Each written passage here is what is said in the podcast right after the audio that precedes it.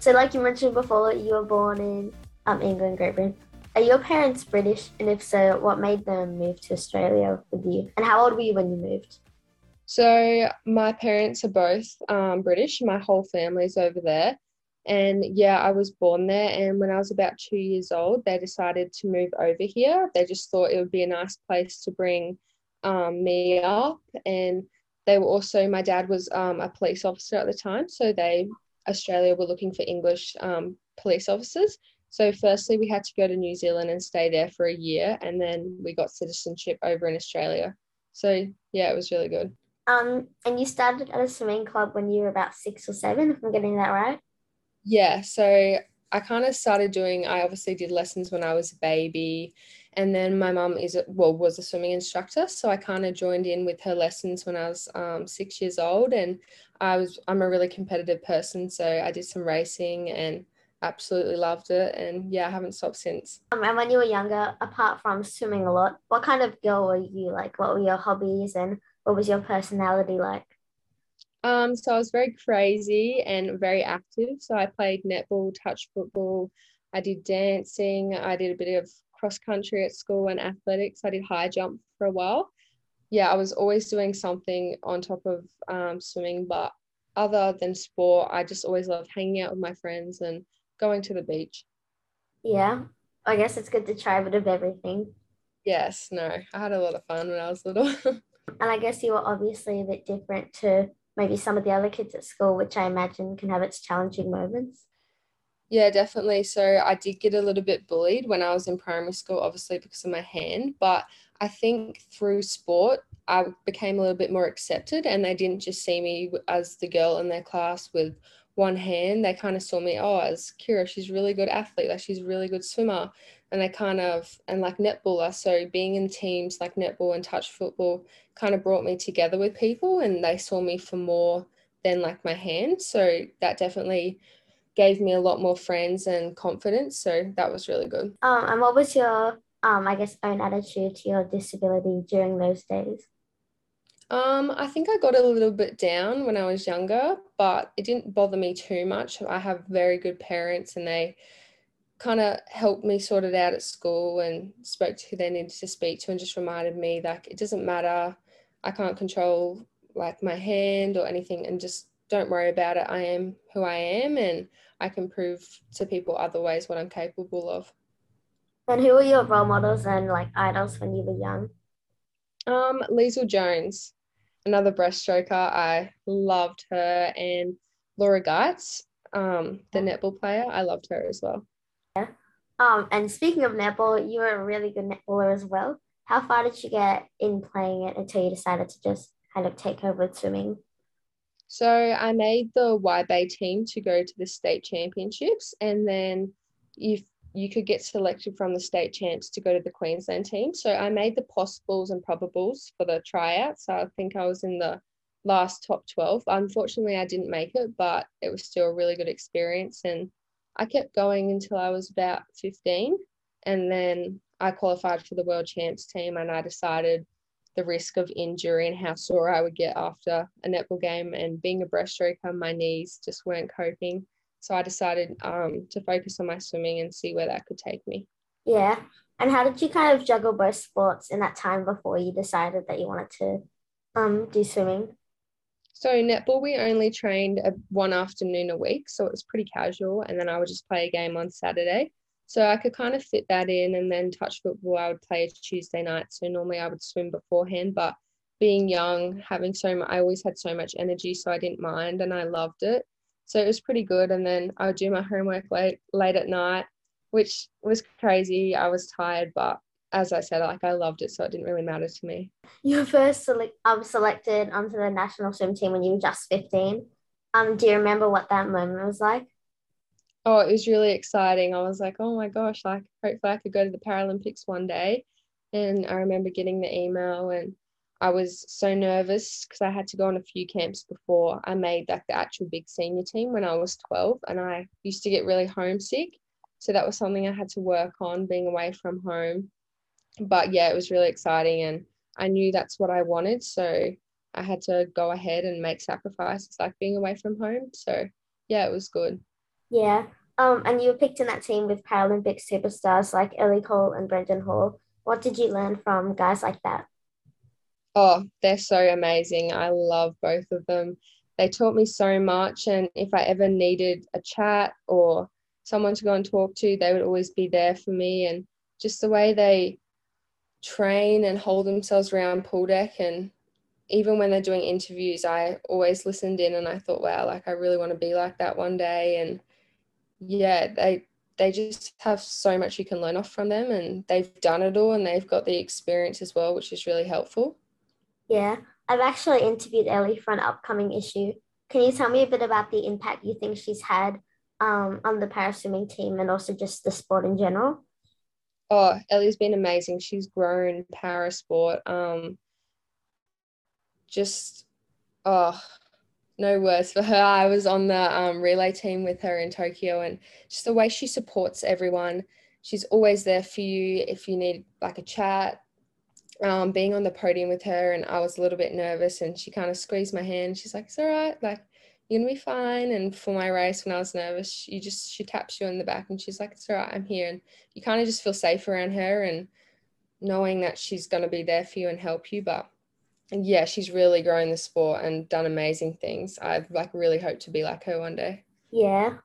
Um, and the first time you swam for Australia, it was probably the 2018 Pan Pacific Games in Cairns, um, where you won a silver medal. I guess you probably had a lot of family and friends there. What do you remember um, about that?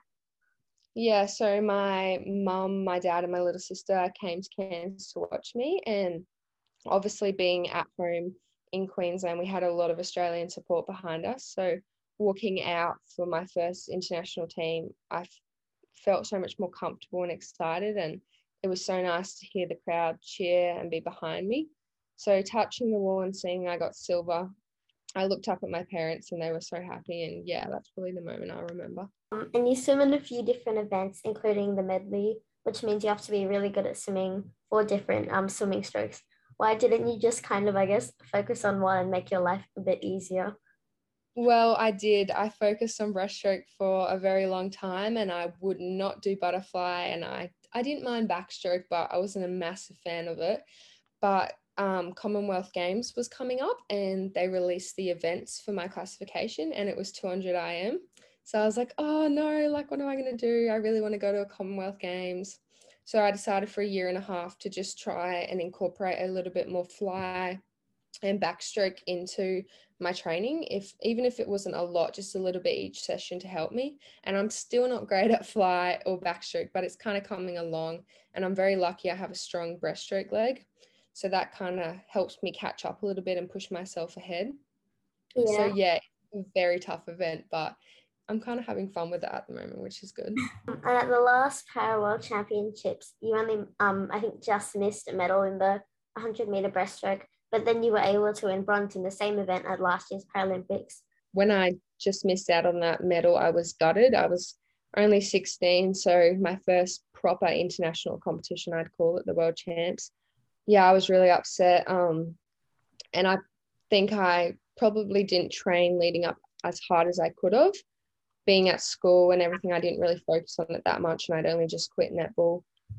So I, when I didn't win that medal, I kind of said to myself, okay, I'm not going to put myself in that position going to Tokyo. I'm going to focus really hard, train really hard, and make sure I can do everything I can to get on the medal dice. And I had a lot of people telling me at Worlds, oh, you're definitely going to get a medal. You're definitely going to get a medal. So in my head, I was kind of so focused on the medal, but not what I needed to do to get it. Which now I kind of sit back and I think, okay, this is what I need to do to get it. This is how hard I need to work to get it. So instead of focusing on the medal, I focus on what I need to do to get it, which is I think is really helpful for me. Um, and just going back to the Paralympics, that must have been a dream come true. Um, not to only just make the team, but also to stand on the podium at just 18 years of age. Yeah, it was absolutely amazing. Um, I took a little mental screenshot in my mind when I was on the podium, and I always think back to that in hard training sessions. I think how amazing it was to stand on there and how special and proud I felt, and how I really want to experience that again. So, yeah, that's definitely some motivation for my training, but it was just amazing um, hearing my name getting called out and the Australian team cheering for me. Yeah. Um, but yeah, like unfortunately, no family or friends were able to be there. Do you remember the phone call um, back home to your parents after you won that medal? Oh yeah, I FaceTimed my mum as soon as I got my medal, and um, I think it actually played in Australia 15 minutes after I had won the race. So my parents were kind of, well, not won the race, um, swam my race, and my parents were kind of freaking out. So they turned their phones off and just watched my race. And I was like trying to call my mom like straight after I swam and then freaking out because I had to go to medals and she wasn't answering and I didn't know why, but it's because she was watching my race. And my parents actually filmed their reaction to watching my race. So that's really special for me to have and see. But yeah, when I called my family, they were super excited and yeah, really proud, which was lovely. Yeah. So it's just on delay a bit and you were like trying to tell them, but yeah. And um my friend was trying to FaceTime my mom so she could watch the ceremony in person just so it would be a bit special, but she wasn't answering. But that's fine. and the Australian Paralympic team has recently um judged the country's favourite team, having a huge um emotional connection um with Australians as well as trust, pride and respect. What does it mean for you being part of the team that Australia all loves so much? Oh, it's amazing and it makes you feel so good inside. I'm really proud of our Paralympic team. Um, we call it our team, our family, and we definitely are a family. So to be a part of that and to be able to know that we showed everyone the love and the kindness that we have and really connect with people um, is really, really special. And I think it will be great. And it's definitely great for the Paralympic movement um, moving forward. So, yeah, it's super exciting. There was so much love for you guys. What would you love to see happen um, next to build the popularity for Tokyo? Oh, from Sorry. Tokyo. oh, from Tokyo. Um, I think just more people watching Paralympic sport and the more um, events and inclusions that we can get, I think Commonwealth Games will be really good as we're included in that. And more people will obviously be watching the Commonwealth Games and they might not have seen para athletes compete before. So they might see it and they might think, oh my gosh, like that's really cool. I want to watch that. So leading on to Paris, they can get super excited for the Paralympics. And yeah, definitely for them to see a different side that they might not have seen before. And apart from swimming, what do you hope to achieve? I'm kind of not really exactly sure what I want to do at the moment. I'm really enjoying my swimming. So I am focusing all my time on that, my gym and recovery at the moment. Um, but I definitely do want to start studying soon. I really like fashion. So maybe thinking something um, in the fashion world. But yeah, I think I might see where swimming takes me for a little bit and then see maybe if there's media opportunities or something else that um, I might really like. What do you hope para sport looks like in 10 years' time? Um, I hope it's as big as the Olympics, and I think it's definitely growing. And obviously, like you said, a lot more people um, are enjoying it. And the fact that we were the most loved team is a really good start and really exciting. And we did get um, medal bonuses like the Olympians got um, this year in Tokyo. So that was um, a massive thing for us and equality and just getting treated the same as the able bodies and the Olympians. I hope that continues to grow and I'm sure it will. And I just hope more and more people love um, Paralympic sport and Paralympic movement.